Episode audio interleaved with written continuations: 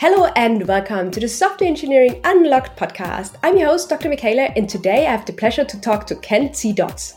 Kent is a software engineer and teacher. Before starting his entrepreneurial journey, Kent has been working for PayPal. He's a major open source contributor and the creator and maintainer of the widely used open source testing library. Code that he has written is used by millions of people around the world, and he also teaches thousands of engineers how to test the JavaScript systems and how to work with React. So I'm super thrilled to have Kent here with me today for this first expert episode in the Software Engineering Unlocked podcast. But before we start, let me remind you of my upcoming code review workshops. In those workshops, I help you get to fast yet effective code reviews. Yes, fast and effective. This means I show you techniques and best practices that help you speed up the code review process while increasing the value you get out of code reviews at the same time. My secret sauce, so to say, evolves around three things improved communication skills, reducing the reviewer burden, and increasing the process speed. I will link a video in which I go into more details on how to improve your code review experience in the show notes. So, if that sounds interesting, hop over to awesomecode-reviews.com and book your workshop or hire me to give a corporate training just for your engineers and tailored to your needs and tech stack. But now, let's get back to Kent in today's episode. So, welcome, Kent, to my show. Thank you so much. I'm just so honored to be a part of your show.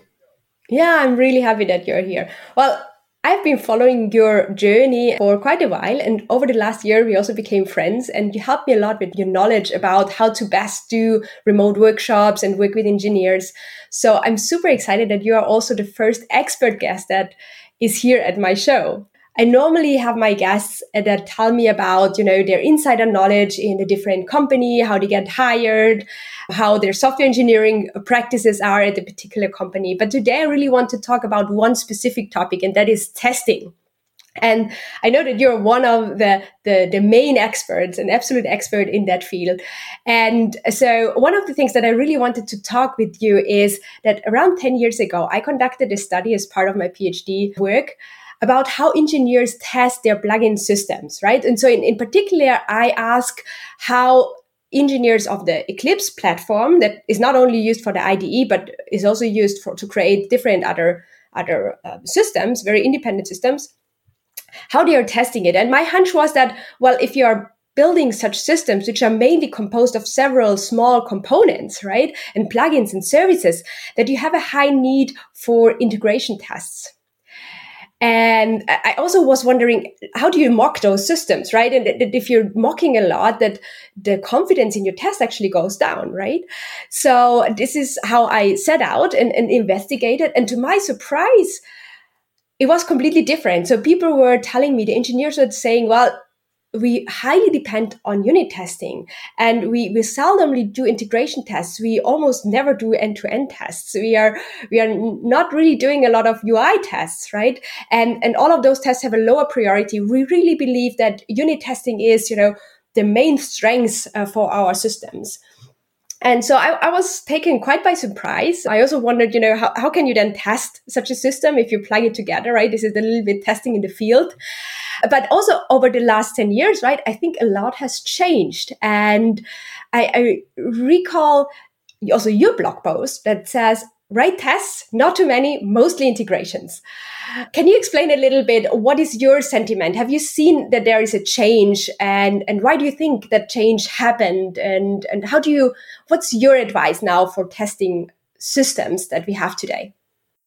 Oh, that that's a great lead in and and your experience with those engineers is very typical of lots of the engineers who have been doing testing for a long time it, it really was all about unit tests years ago and I, I think that a big reason was because the tools that we had for any other type of test were not very great uh, they were difficult to use and the uh, a big part of a testing tool's responsibility is helping you identify why a failure occurred.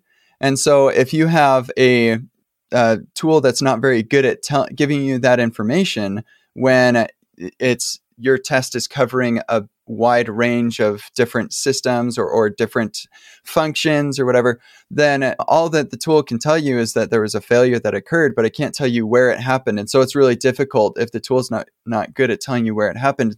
It's really difficult to triage that that failure.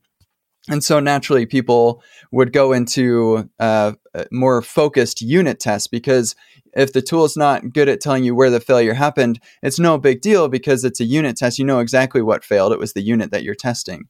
Luckily for us, in the last 10 years, the tools have gotten so much better that even um, at an end to end test level, we're able to get a really good idea of what part of this test uh, resulted in the failure. And so we can uh, triage those those failures much easier. And so we kind of stepped up our, our level on testing and like where we focus our tests. So the the blog post write tests not too many, mostly integration. Um, that phrase actually uh, comes from I, am quoting Guillermo Rauch, who is the um, CEO and, and, founder of Vercel, formerly Zeit, and just a brilliant engineer. He he's done a lot of really awesome open source work and and has some really good ideas around testing. And the idea is that thanks to the the tools that we have now, integration tests are a great way to get confidence um, that your application is working properly. It gives you the most bang for your buck. So to take a little bit of a step back on testing as a philosophy and in general, the purpose of testing is to make sure that your software works right? So if we just forget about automated testing for a moment, just think if we're writing a product, like we're creating a product, before we send it to our users, we want to do some testing. So we're going to, you know, click around and, and try to do what our users would do to make sure that when our users do those things, that things will work for them. And so uh, we're clicking around and things, and, and then we release our software. Things are great. We add some new features. And so now we have to click around for those new features and and then we want to make sure we don't regress on our previous features. So now we're clicking around and eventually we find out that you know this takes a lot of time. And we we want to develop software. And i worked at a company where that's how we did stuff. And this was not that long ago like six years ago we were uh, clicking around on on our app every time we wanted to release stuff. And and at, at even six years ago like that was not a, a great idea. We had better tools even six years ago. but what ends up happening is like humans are really bad at that kind of thing. Like for me, I, I just wanted to get back to my software development work. And so I'd see a, a failure of one of these uh, use cases that we were supposed to go through. And I just chalk it up to a fluke. Like I did the test wrong or, or you know, something I'd, I'd say it passed when it really, I, it failed. And so humans are really bad at this. So we make computers do it because a computer's not going to, you know, just say that it was a fluke or something. They're, they're going to say it failed. And, and that's not the only reason. It's also much faster and everything too. And so if if our goal is to make sure that that we're confident in our application shipping and and not breaking anything, then our tests should try to do exactly what the user is doing, right? The closer that we can get our test doing what the user is doing, the, the more confidence that we'll get that when the user does that, it'll work. And this is actually a guiding principle of the testing library, which to be clear is a library called testing library. but the, the guiding principle is the more your tests resemble the way your software is used, the more confidence they can give you. And so like even before we had automation, we would use our software in the way that our users are going to use it to make sure that when they do, it works. And now that we have automation um, software, we want to continue to do that as much as possible. Now, of course, the, the end user is not going to be able to click the buttons or or navigate around as fast as our software does, but that's probably okay. You know, like we're, we're making a little bit of a trade off there by separating our uh, tests from the way that the users use the software by going way faster than the user would. But I, I think that's reasonable. And and then every step of the way as we go along the spectrum of automating our tests rather than using it exactly as the user would is making different trade-offs and the the more that we're conscious of what those trade-offs are and make sure that we're not missing out on confidence uh, the better we'll be now, the just talking about that kind of makes it sound like we should just do end-to-end tests for everything and just you know use these clicking uh, softwares to you know to automate the browser or whatever it is we're testing. And that's not necessarily a bad idea, but I've got a lot more thoughts on on the different levels of testing, but I can tell that I'm already spending a lot of time t- talking. So I'm gonna I'll wrap up here in just a second. But anyway, the I the thing that I want to make sure is clear is that there's a spectrum of testing our software as closely to the way that our users use the software. And the closer that we get to the way the users use the software, the more confidence that we get. But there are good reasons to kind of divert away from um, the way our users use the software just to yeah for for various reasons that we can we can get into a little bit later so there is a spectrum and you don't just do everything with end-to-end tests but also by going all in on unit tests you're exactly right you wind up with situations where you're you miss out on getting confidence that your system works together. Uh, and that's actually really really critical. So. Yeah, yeah, you you touched on so many things that I want to talk with you about. One of the things that I think you mentioned at the very very beginning already is like manual testing versus automated testing right so we are clicking around and, and we are seeing those use cases those test cases that we are going through and we can actually automate a lot of that and i recall 10 years ago it wasn't that easy to create tests that actually, for example, walk through the DOM, right? So I know that, for example, CrawlJax, I don't know if you've heard of that, but it was developed at the university that I was doing my PhD. And Project was one of those, uh, it's also an open source tool and was one of those really advanced tools that could, you know, walk you through the whole DOM tree and, and, and click and you could automate in a, in a more in an easier way than than with the other tools right? So it, it, was possible but it was very cumbersome to do that right? And so you're also talking a lot about you know you're emulating actually the behavior of the user right? So you're you're looking at but there is also two different two different levels right? So you could as you said well it, it's maybe not even you're clicking the button but you're you're activating that method that clicks the button right? So there's you're actually one one step below, I guess, for most of those tests that you're talking about, below the user level, where would you say, well, I'm actually on this screen and I'm pressing right here, right? Which is a different input. And I think it's, it's, it's even harder to automate that still today. What do you think about that? What about UI tests? Do you do them? And, and what's the state of the art of the tools today? Do you think it's, it's easy and, and also from the, from the, they were brittle, right? So when I talk to the engineers, the reasons why they didn't do them is because they were saying, well, they're breaking, right? Every time I'm changing something, they're breaking really easily. So I'm spending a lot of time um, writing those automated tests just to change them again whenever, you know, we are running the, the, the test suite again. Yeah, yeah. So that is a really common attitude and it is legitimate. So what when you are making a, a change to the way that your software is implemented, your tests should be there as a kind of a stopgap or, or some sort of uh, notification to you that you've actually broken some expected behavior. And so, like, your test should actually help you in the refactoring process. Now, refactoring is you you change nothing about the behavior, just the way it's implemented. Okay. And so if the behavior doesn't change, then the user shouldn't be able to observe any of the changes that you've made. You know, maybe it's faster or something, there's it's less janky or whatever, but as far as the way that the user uses it should be totally unchanged. And so, given that, if your tests are resembling the way your software is used, then your test should not fail when you've done a refactor. And, and therefore, your test will help you in the refactor process. It, it ensures that you didn't break something. What inevitably happens though is people will write tests that do not test in the way that the software is used. And so therefore it's testing the implementation details. And so when the implementation detail changes, then the test is going to break. And so therefore the test is not helping you with the refactor process. In fact, it's getting in the way of the refactor process and therefore becomes really frustrating and annoying to deal with. And therefore people don't like testing. And if I were testing implementation details, then I also wouldn't like testing because it, it's not providing any value. In fact, it's it's worse than not having any tests at all because it's just getting in my way. And so the the reason that UI tests are typically very brittle is because they often test implementation details. So a really common scenario is, with these tools that like help you navigate around based on the DOM is you do some sort of CSS selector that will select the button and it's very specific to the way the DOM is structured. Well, the user doesn't know anything about the, how the DOM is structured. In fact, the user doesn't even know anything about the DOM.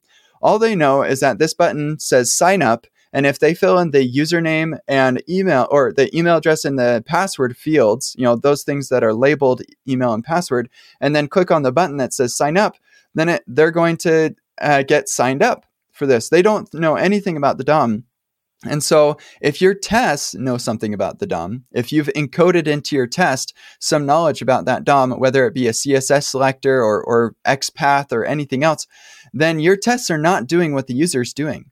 And so, this is actually where testing library came from. And um, with testing library, rather than like navigating around the DOM or whatever the UI is, trying to find these these elements, uh, and saying, okay, well, find me all the inputs on the page, and it happens to be the second input on the page, and now we'll fill in the, the username, and then there's like a, a, hidden checkbox or something. So the fourth input on the page is going to be your password.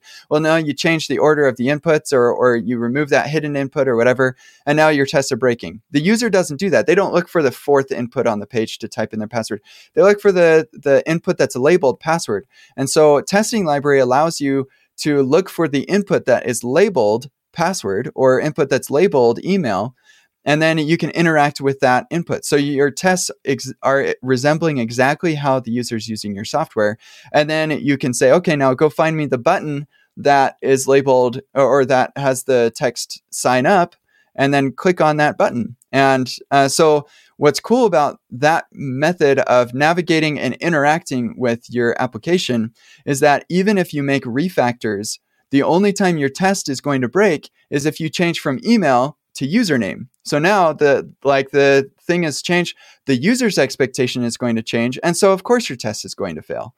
Like you want your test to fail because now the user's expect- expectation has changed, and so therefore your test should probably change to reflect that um, that change in that's not a refactor. That's like a change in behavior. And so, yes, it's very it makes a lot of sense and I can empathize really strongly with people who don't like the higher forms of testing like end to end or integration or like these UI tests uh, because typically the tools that you're using are uh, very implementation detail focused. But if you find a tool that allows you to not do that, then and and to make your test resemble the way your users using your software, then you're much better off. And refactorings are actually aided by tests, not inhibited. Mm-hmm. Yeah, it, it's really nice because there is now another layer of abstraction, right? So you're going away from this. Well, I think most of the, the testing frameworks and the test tools, they are created by engineers. So we are very very often very close to our implementation, right? So the easiest way is to say, well, I want to press the button. So let's look for the, for the, the button, right? So how do we select something like that? As you said, right? So we are having a query element, for example, that we are, that we are going through. And now we are going one step further away and thinking, well, how can we actually make it more abstract so that it's, it's, less brittle and more robust to different changes that we are doing with the under, underlying implementation. I really like that. Yeah. Yeah, and you asked me. Sorry uh, to interrupt. You just you asked me about the different tools that are like state of the art, and I just wanted to address that really quickly. So, um, there. I, hopefully, we'll get to this later, but I have this thing called the testing trophy. Many people have heard of the testing pyramid. Uh, that is dated. The testing trophy is where it's at now, and the the trophy has uh, various levels of types of tests that you write. But the two main testing tools that you're going to be using is Cypress for your end-to-end tests. Now, this is for web. If you're doing like native or something like that, you you'll have different tools. But for web, it is Cypress for your end-to-end tests and Jest for your unit and integration. And then we also have the static testing level for, that'll be type TypeScript and ESLint and Prettier are your tools for static testing. And uh, yeah, so those are the tools. I just wanted to make sure I answered that little question there before. Yeah, great. On.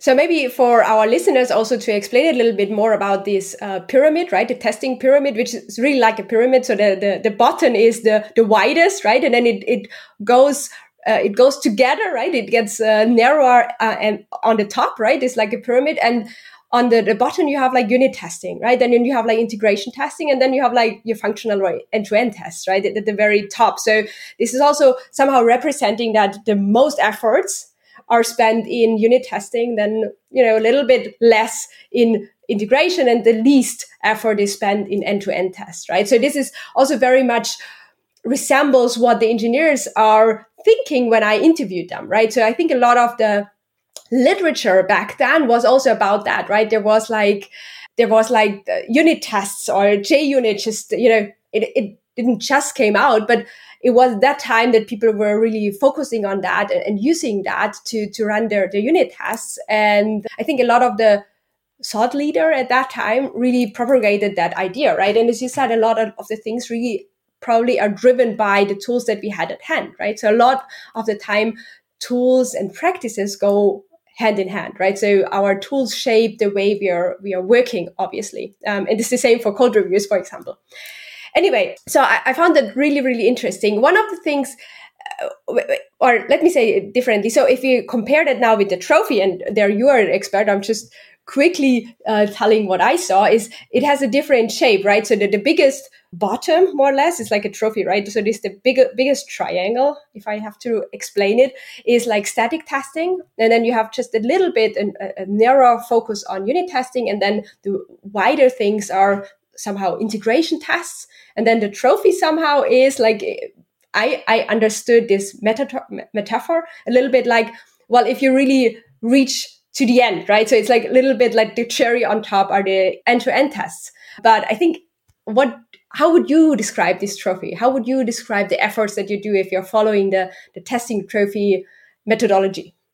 Yeah, I, so I'm excited to talk about this, and, and I want to just touch on the testing pyramid really briefly. And this, the testing pyramid was like created forever ago. Let me see if I can find there. There's an article from Martin Fowler on the 1st of May 2012. And I think this is where the testing pyramid came from. And it's he, he describes the what the testing pyramid is all about. And here at the very uh, bottom, he has some notes in this blog post. So maybe I'll, I'll uh, give you a link to this. Yeah, you just look Martin Fowler test pyramid, you'll find it. But here it says the pyramid is based on the assumption that broad stack tests are expensive, slow, and brittle compared to more focused tests such as unit tests. While this is usually true, there are exceptions. If my high level tests are fast, reliable, and cheap to modify, then lower, lower level tests aren't needed. And this is kind of the foundation of the testing trophy is the fact that maybe back in 2012, the tools for the broader stack higher level tests were were expensive, slow, and brittle, but they're not that way anymore. And so the testing pyramid is based on an assumption that is no longer the case. And so that's where the testing trophy came from was when I was thinking about this right test mostly integration or not too many mostly integration.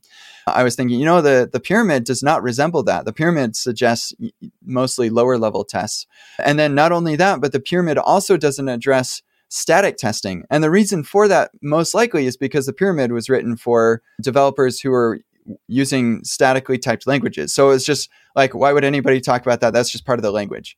But in the JavaScript ecosystem where I um, live and, and contribute, uh, static testing is not necessarily a thing that people do. Uh, and in fact, uh, the idea of static testing doesn't like really compute. You have to explain it. So static testing is using tools that can statically analyze your program and tell you problems that you have with it. So ESLint has been around for many years, and it's a tool to to lint your code. And there are lint rules that are uh, kind of ridiculous, like ordering the property names of your objects. That doesn't ever matter, like what order your properties come in in your object in the way that you write your code.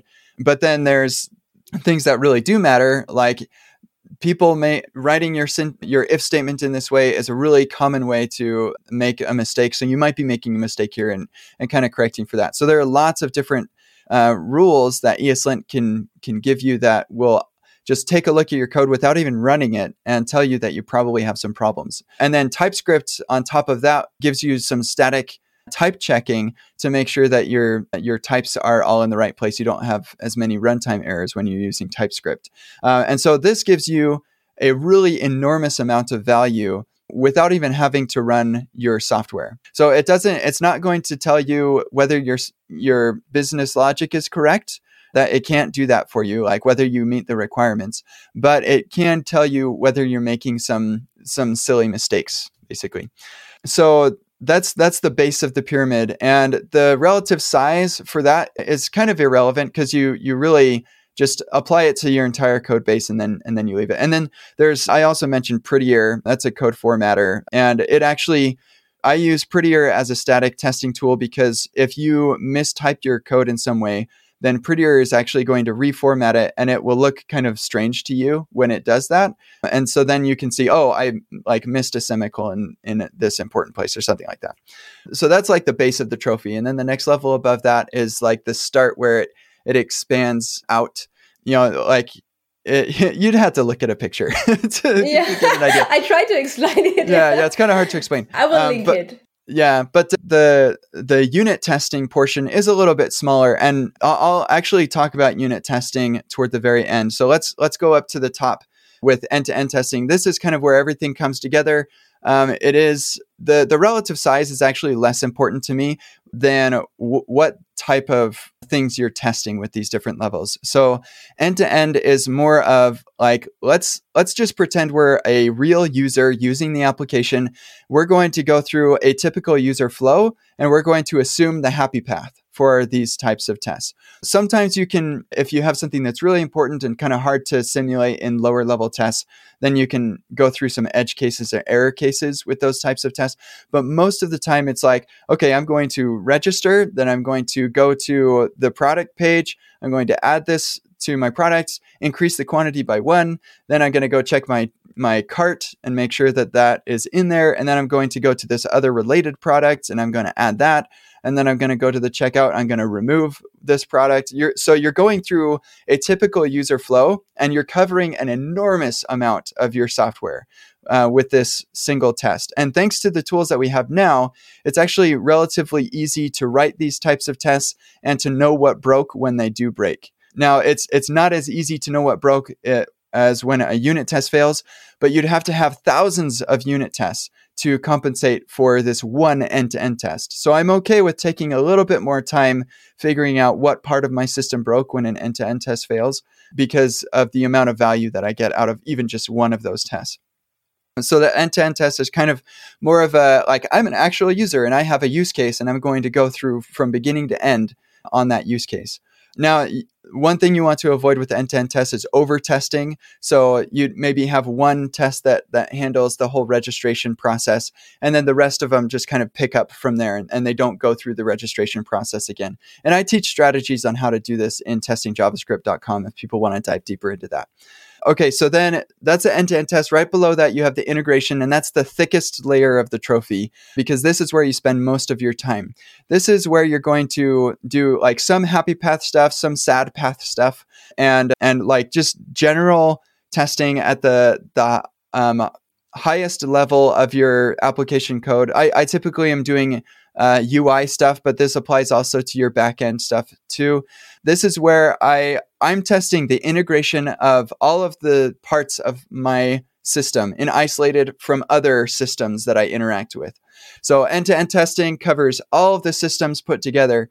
Integration testing is let's just take one system and test it as a black box from all the other systems. And so what you're testing is the integration of all of the different functions and, and classes and components and whatever it is that your system is composed of, integrating all of those things to make a single system. And that is what an integration test is in the in regard to the testing trophy. I know that lots of people define these terms differently.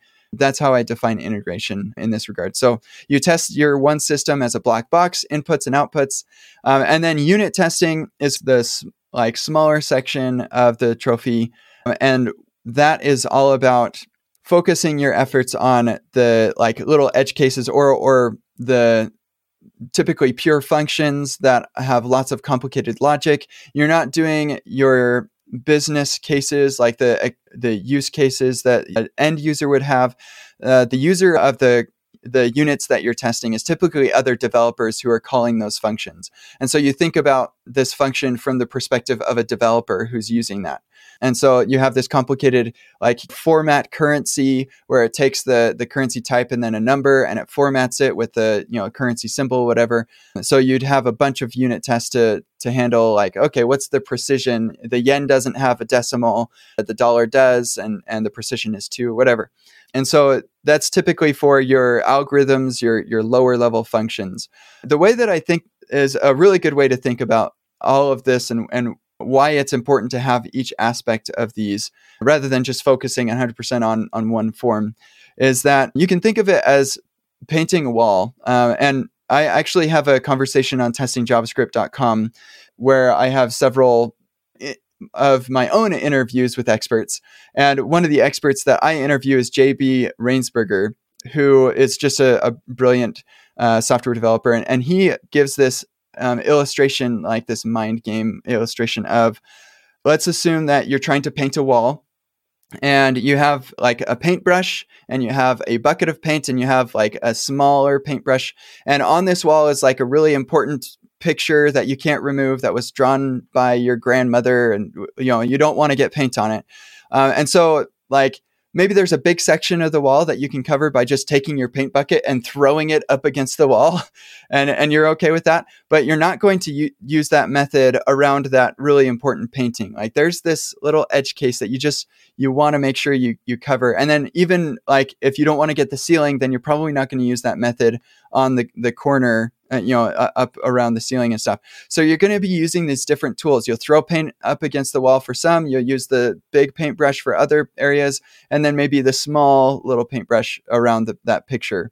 And so this is the same way I think about these different levels of testing is you have these different tools to cover these different types of um, situations that you have in your application. Most of your code is going to be really well covered by the end-to-end and integration tests. That's and this is why I spend most of my time with integration tests. They run the fastest, they are the easiest to, to get set up. And and when they fail, it's those are the easiest ones to debug the problem. So that's why I focus most of my efforts around integration tests. Maybe one day in the future, our end to end test software will just get so much better that we can just ha- focus 100% on end to end tests. But today, our, our software is at the point where integration test is where you spend most of your time. End to end test is a great place to hang out for like the happy path stuff. Unit test is really great for the complicated algorithms. And uh, static tests should just be applied to everywhere in your application. That was a really good summary. Thank you so much. there, there are a couple of things that you know triggered some of some thoughts for me, especially when we are talking about the end-to-end tests. And somehow you said, well, you know, maybe some of those tests go through the whole registration, and then other tests pick up on that. And I, I also recall that you know this somehow seems like in the old days, right? Like an anti pattern where you say, well, a test should always be very isolated, right? It should be stateless. And so it was really a faux pas, more or less, to have like a state that picks up from where other state, you know, other tests left off. Yes. And also it can create like flaky tests. Flaky tests are tests that are sometimes, you know, failing and sometimes not failing. And uh, you also cannot, again, it makes it a little bit harder to have this root cause analysis, right? Mm-hmm. What was actually the trigger? Maybe one of those tests left the system in a state that, you know, brought the other uh, tests to fail. And you, it's hard to find out something like that. What, what are your thoughts about that? How do you, how do you handle that nowadays? How is that done? Um, is that still a problem and, and things like that? Yes, yes. I'm glad that you brought this up so I can clarify that. So, when I said that, what I mean is a, a common problem with end to end tests, and, and a, one of the reasons why people don't like them uh, is because they are very slow, uh, because you have to go through the whole, like, let's let's say I'm just trying to test the you know my my cart or something to make sure that items are added and removed from that cart. If i have to go through that whole login process for every single one of my tests so the one for the cart the one for the settings the one for the you know send this tweet or whatever it is then uh, i'm adding maybe let's say that the login process takes five seconds. I'm adding five seconds to every single one of my tests.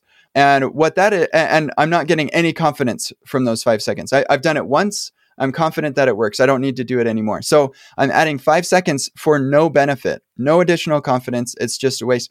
And so, uh, what I mean when I say that is let's take the things that are common across all of these tests and we'll take that portion, we'll isolate it into its own test. And then for the rest of them, we'll skip all of the stuff that test does and instead we'll just hit the API directly and we'll say, okay, log me in. That that takes just a, a split second, so you don't have to actually navigate and, and fill things out. This is actually one one place where uh, you're kind of excused for testing or, or for including implementation details because it's something that you're going to put into like a helper function and if the implementation ever changes you just fix that helper function everything's fine and and you have confidence that the the thing you're kind of skipping around is tested because you already have a test to, to handle that case so this is this is one exception for this type of problem where um, you hit the api directly here's here's a username and password or maybe you have a special uh, service that's just sitting around that interacts with the database. You just say, "Hey, service, go give me a, get me a user," and that service, which is technically a test service, this wouldn't be something you'd have in production.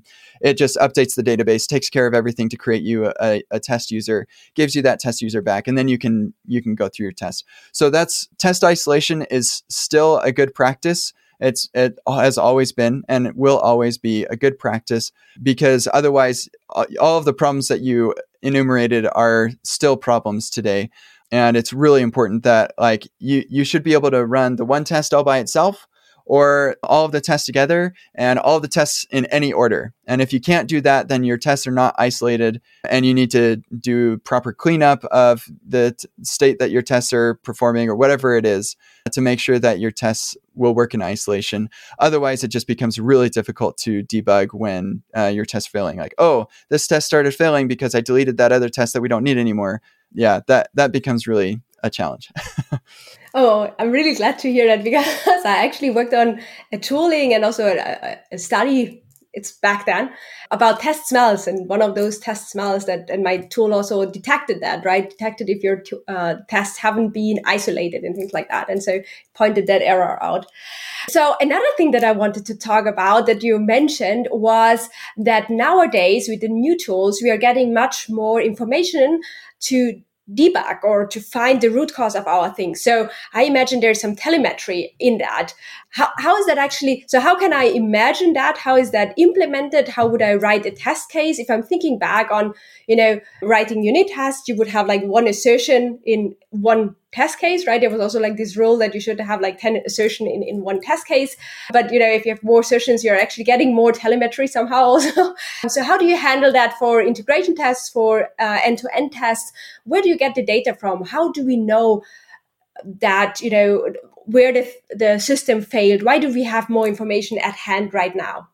Yeah, yeah. It was really common years ago to say one assertion per test. And the the reason that people would say that is because when your test failed, you'd only get the title of the test and it said it failed and you would get nothing else.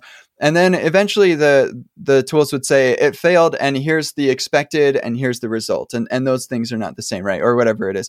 And so you didn't get a lot of information about that. You and if you included multiple assertions, you often wouldn't know which one of the assertions failed, just that the test itself failed. And so, because of the limitations of our tools, we'd say, okay, one assertion per test. That way, you always know which assertion failed. And what what ended up um, happening is you'd have uh, tests that do the same thing. And each one would just assert on something else. And so you're like way over testing, your tests take longer, and and it, it just becomes a another reason to not like testing. So these days, not only do you get like which assertion failed, but you actually also get what's called a code frame in the output. So it'll show you the code where that assertion lives or, or where that error was thrown. So even if even if the source code throws an error and that's what triggers a test failure, you'll get like literally the code with the number lines and everything in the output that says here's where that error was thrown, here's what the error was, and um, here's like really useful information about that error, like the stack trace and, and all, like everything that you could ever hope to, to have for uh, that type of error. So you get really great insight. And so I say throw as many assertions in there as you possibly can. In fact, I haven't mentioned this a lot, but I have a, a blog with like several dozen blog posts about everything that we've talked about around testing uh, that people can find at kentcdodds.com. And one of my blog posts is I suggest that you write fewer, longer tests. So, um, not fewer, longer tests, but write fewer tests, and the tests that you do write should be longer. And the reason for this is because our tools are really um, really great at showing us what part of our test failed. And so it's just easier to say, have even a unit test go through uh, well, typically unit tests you just call a function. So like those ones are a little a little special. But our integration tests for sure, it's like go through the the typical steps that a developer user or even the end user or combination of the two would go through to to make this uh, typical use case happen. Uh, and so, yes, we'll put, put as many assertions in there as you want. And even like there's the common, you know, arrange, act, assert process for your test. I put several of those even in a single test. So arrange this, do some action, assert on stuff. And now that that like tweet has been created, now let's go ahead and try to edit it and verify that that you can't edit tweets. and then like so there's a, another arrange act assert and then further on down the line. So that that addresses kind of one one side of of your question. And I, I had some other thoughts around this, but they're like slowly fading away from me. so, I, did you have uh, something else that I didn't address there? Well, one thing that you mention very often, and which is a real problem, and, and, and you know, a counterpoint against tests, or you know, some of the things that really you know balance the the benefits that you're getting uh, from from the tests is the slowness, right? So you're spending time doing your tests you're running your tests right not doing running your tests now if you have automated tests right so um, it's not for free and i actually worked so for microsoft we worked on on Windows, for example. And I mean, this is huge software system, right? So it's not probably not typical for your, you know, for any other software system, but the test cases would run several hours, right? Up to days, um, especially the, the integration tests or the, the, the, system, the functional tests, right? So the, the higher up you're going, uh, the slower the whole test. And there's a lot of repetition, as you said. And so what we did, we were thinking about, you know, are all of the tests actually as useful and which one could be removed, but not now removed from a coverage perspective where you say, well, is this going through the, the statements, for example? Is it covering the path of your of your code? But more on a level of is it actually finding something, right? So a, a test, right? You have like this idea of when you're refactoring, you have all these tests and it's your safety net and actually should never be red right so it's always green but somehow then if you're if you're getting to the extreme that your tests are actually always green but always take days to to run right? Maybe that's not the best thing right? So maybe some of those tests should actually find something. So uh, and this is this is the idea that we played around a little bit like where we built a cost model where we said well a test is actually only good if it also finds something, right? So if it doesn't, if it never finds anything, maybe we can skip it more often. We didn't completely delete those tasks, but we said, well, we, maybe we don't have to run it every time. And then we also found out that for certain changes to the system, right? Maybe some parts of the systems are changed or some typical actions are changed. This was all empirical and it also adapted itself. So it could learn, the system could learn that, you know, if I'm working on this part of the system, these tests are more effective than the others, right? So there were, what was that. But what I wanted to say is that this idea of or this pain point, I call it pain point now, that tests are actually slow is a real thing. It's still a real thing, even though we are having those tools today, um, especially if you're thinking about, well, what kind of test do I run, right? So when we are going back to this idea of we have a lot of unit tests and only a few integration tests, then typically for engineer, it would look like I'm implementing my functionality, right? A feature, I'm working on that, and I'm locally running the unit tests, right? So bam, bam, bam, they're really fast. And then I only, when I'm committing the code, right, I'm, I'm putting it out there, then I, it will be picked up and I'm running the integration and the end to end tests, right? So how does that work? What do you think or what do you advise people how that should work today? When I'm working on my on my feature, what should I run locally on my machine? Do I run the integration test? Do I run the end-to-end test? Do I run them every time I save? Do I run them, you know, every hour? What's what's the right time? When do I run those tests? Oh, you said so many good things, and I I have so many thoughts on this. So this is absolutely the case, and and I would say that over testing is is a huge reason that that test takes so long. So I have so many thoughts. so. Uh, First off, so over testing is, is a huge pain point. The assertion that some tests are, are more useful than others given some scenarios is another really big and important point. So one, one of the really cool things about Jest as a testing framework is that it has a really advanced watch mode. So it's it's running as you're making changes and it runs the test when you save. Now, if you have a really big software system and it's running all of the tests every time you hit the save key, then your machine's just constantly going to be running these tests and not really providing you a huge amount of value. And so, what Jest does is it actually is aware of the module system. And when you save one module, it will track all of the tests that are related to that module and just run the tests that um, are impacted by that module being changed. Now, if it's a really highly used module in your application, then that, maybe that will be a lot of tests. But you can also scope down the specific test that you are interested in, maybe the unit test for the, that specific thing, so that you get faster feedback. And on top of that, Jest will also identify the tests that failed on the last test run, and it will run those ones first so that um, you can see, oh, those failed last time. I just made a change and it runs them first. And you know right away that your change worked or it didn't work while it runs the rest of, of those tests that, that had passed previously. So Jest does a lot of really cool things for you to, to make that workflow really fast. For me, I don't run, I don't typically run my end to end tests as I'm making changes. Now, if I'm um, addressing a specific end to end test that failed and I'm fixing the bug that it caught or something, then yeah, I'll probably have that run on save or, or if it's a really long test, then maybe I'll, I'll run it explicitly when I, I feel like I've fixed the problem. But yeah, normally when I'm doing my regular workflow, I'm going to um, just run the, the tests that are relevant to the file uh, that I changed with Jest watch mode. Um, my I have a pre-commit hook that will actually take a look at all of the files that I'm changing, and it will only run the tests that are relevant to the files that I'm changing. So if I have thousands or tens of thousands of tests in my project, I might only run like 35 of those uh, tests when I commit my code. And then when I push it up to CI, if my CI, like my end-to-end tests, only take a maybe 10 or 15 minutes, then I'm I'm fine with running those uh, for every pull request that I make and run that in, in CI as part of that pull request process.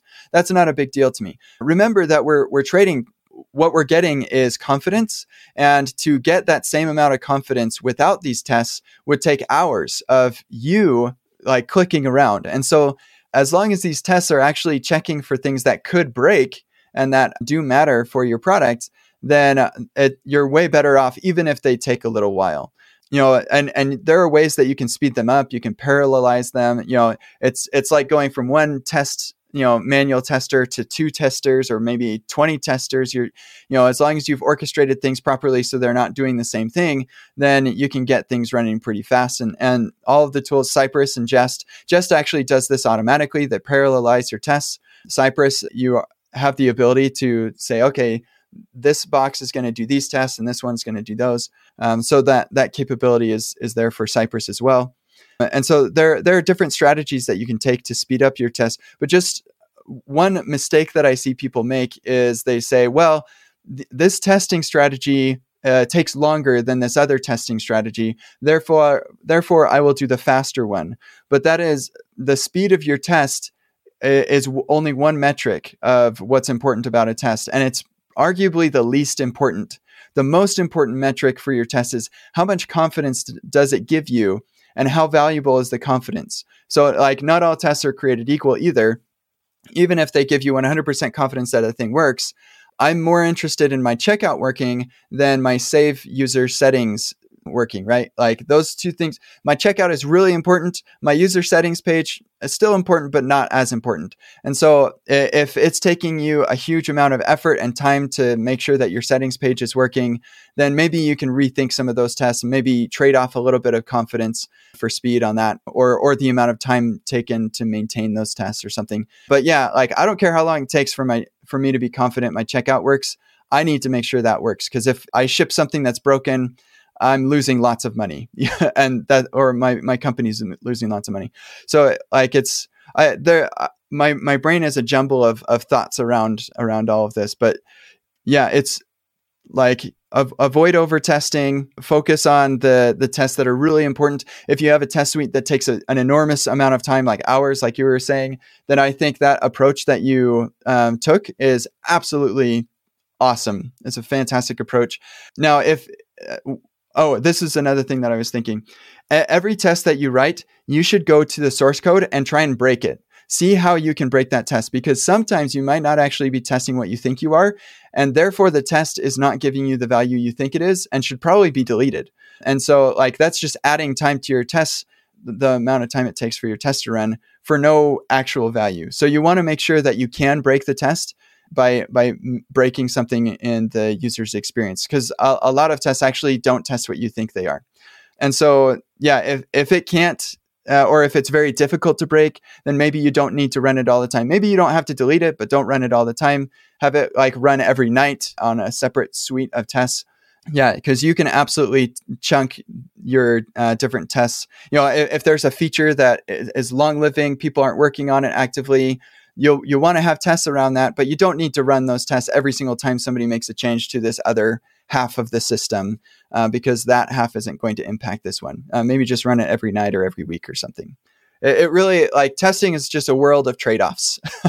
Yeah, yeah. So there were a couple of things that I heard you say. Um, you were talking about risk-based testing. So at least that's how I understand it, right? So we are thinking about the risks that are involved with a certain uh, functionality, with a certain part of the system. And when there is higher risk, we are also doing more testing, which is very similar to code reviews, right? When I have a, a a system I'm writing or changing parts of system that is more risky, right? That has a bigger impact. If something goes wrong, well, my code reviews should be different than, you know, if I'm doing something else, right? When I'm just doing refactoring and we can actually show that it's maybe provable refactorings.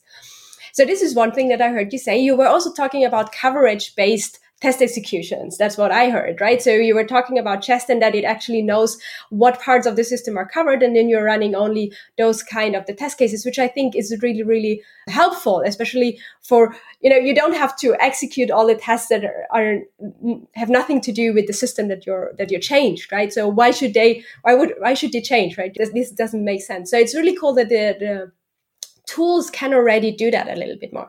I know that we are running a little bit out of time, so I don't know. I have so many things uh, to talk with you. I've, like I want to talk about mocks, and I oh, want yeah. to talk about you know how agnostic is that actually to the language and things like that. So I would say I'm I'm inviting you again, and I'd we, love to uh, come continue, back. Yeah. yeah, our conversation about so many other things that I have still on my on my mind that I would like to uh, get your input on.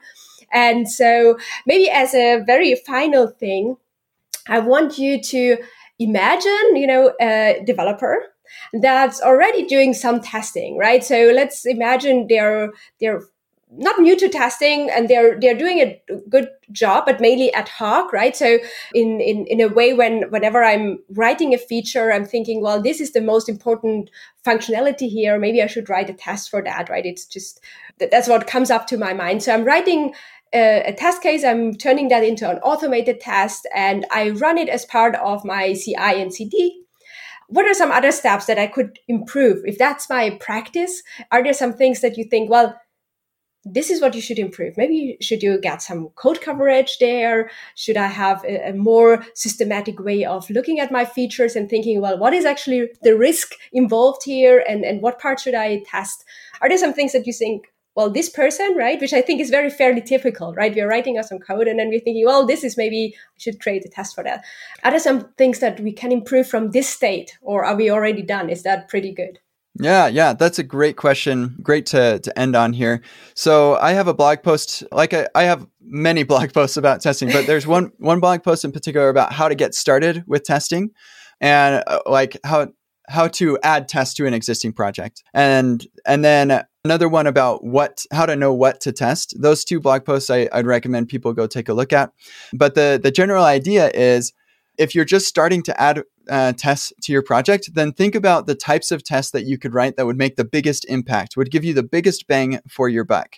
And in that blog post i, I suggest adding static typing or static typing takes a lot of, of effort, but I mean static testing. So like adding ESLint, that doesn't take a lot of effort. You install a, a package, you configure some rules.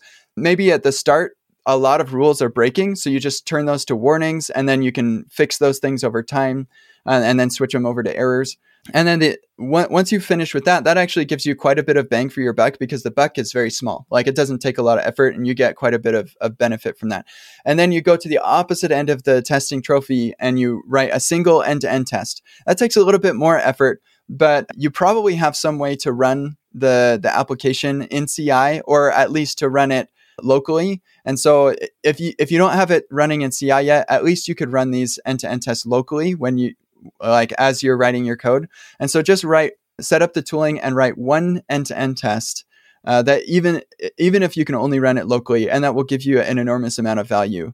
Um, so that's kind of where I would start as you're just getting into things the the hardest part for for getting into testing is getting that tooling set up. So once the tooling is there, then then your team will start testing um, more, and and you'll just feel more natural as as a tester. Um, and then how to know what to test. That blog post will kind of help you get an idea of of where to focus your time and energy. It's not just about code coverage. It's more about this thing I call use case coverage. Um, so you can go read the blog post for more about that. And I, I, I talk about all of this stuff in testingjavascript.com. So if people really want to get into testing, then testingjavascript.com is the place to go. Outside of that, I, I think that you know it's it's really great to think of software tests as any other software that you write. And it should be prioritized exactly the same as any feature. So when you are looking at the things that you have to do this week, or maybe the things that the uh, product manager asks you to do versus the things you know you need to do. Sometimes they don't always tell you to do the things you know you need to do, like refactor this really confusing code or something. Uh, but think of tests just exactly the way you think about feature development. You have feature A and you have a lack of confidence in feature B. Which one of those things should you be focusing your time on? Um, what's more important for the user? Is it more important that you make sure you don't break feature B, or is it more important that you add feature A? And the answer is going to be different. I, I don't just say always test because I'm a testing guy. I, I say let's let's be practical about this and spending time getting confidence in one feature may be more important, but might not be more important than getting this other feature. I actually have another blog post about this as well. So seriously, go check out the blog posts. You should. So anyway, I, I would love to come back and talk more. I, I can be yeah, a little long winded. so no, I, it was really awesome. I learned a lot. I hope my, my listeners learned also a lot. And I know that you, I, I get your newsletter uh, and I know that every week you are producing a new blog post. So you have a lot of uh, blog posts out there um, that I also recommend people to to look at. I, I, I read a lot of them, even though I'm not a React or JavaScript, mainly JavaScript uh, developer. But yeah, it's it's always interesting. So. I thank you so much for for being here, talking with me about about testing, testing JavaScript, and uh, I hope that we will do it again. I'm sure we will do it again. I will definitely invite you again. And so I will link everything in the show notes, your uh, testing JavaScript course, you also have a bunch of other courses and workshops and um, so i will link your whole website there so people can check out uh, what you're doing. And yeah thank you so much for for being on my show kent. Oh thank you very much. It's just such a pleasure. I look forward to coming back. Yeah thank you. Okay bye bye bye. Hey so what do you think? Did you like this new type of expert episode focusing on just one topic? Would you like me to invite more experts in the software engineering field let me know your thoughts on Twitter via se underscore unlocked or write me an email via michaela at se-unlocked.com. And I hope to see you at one of my code review workshops. bye bye.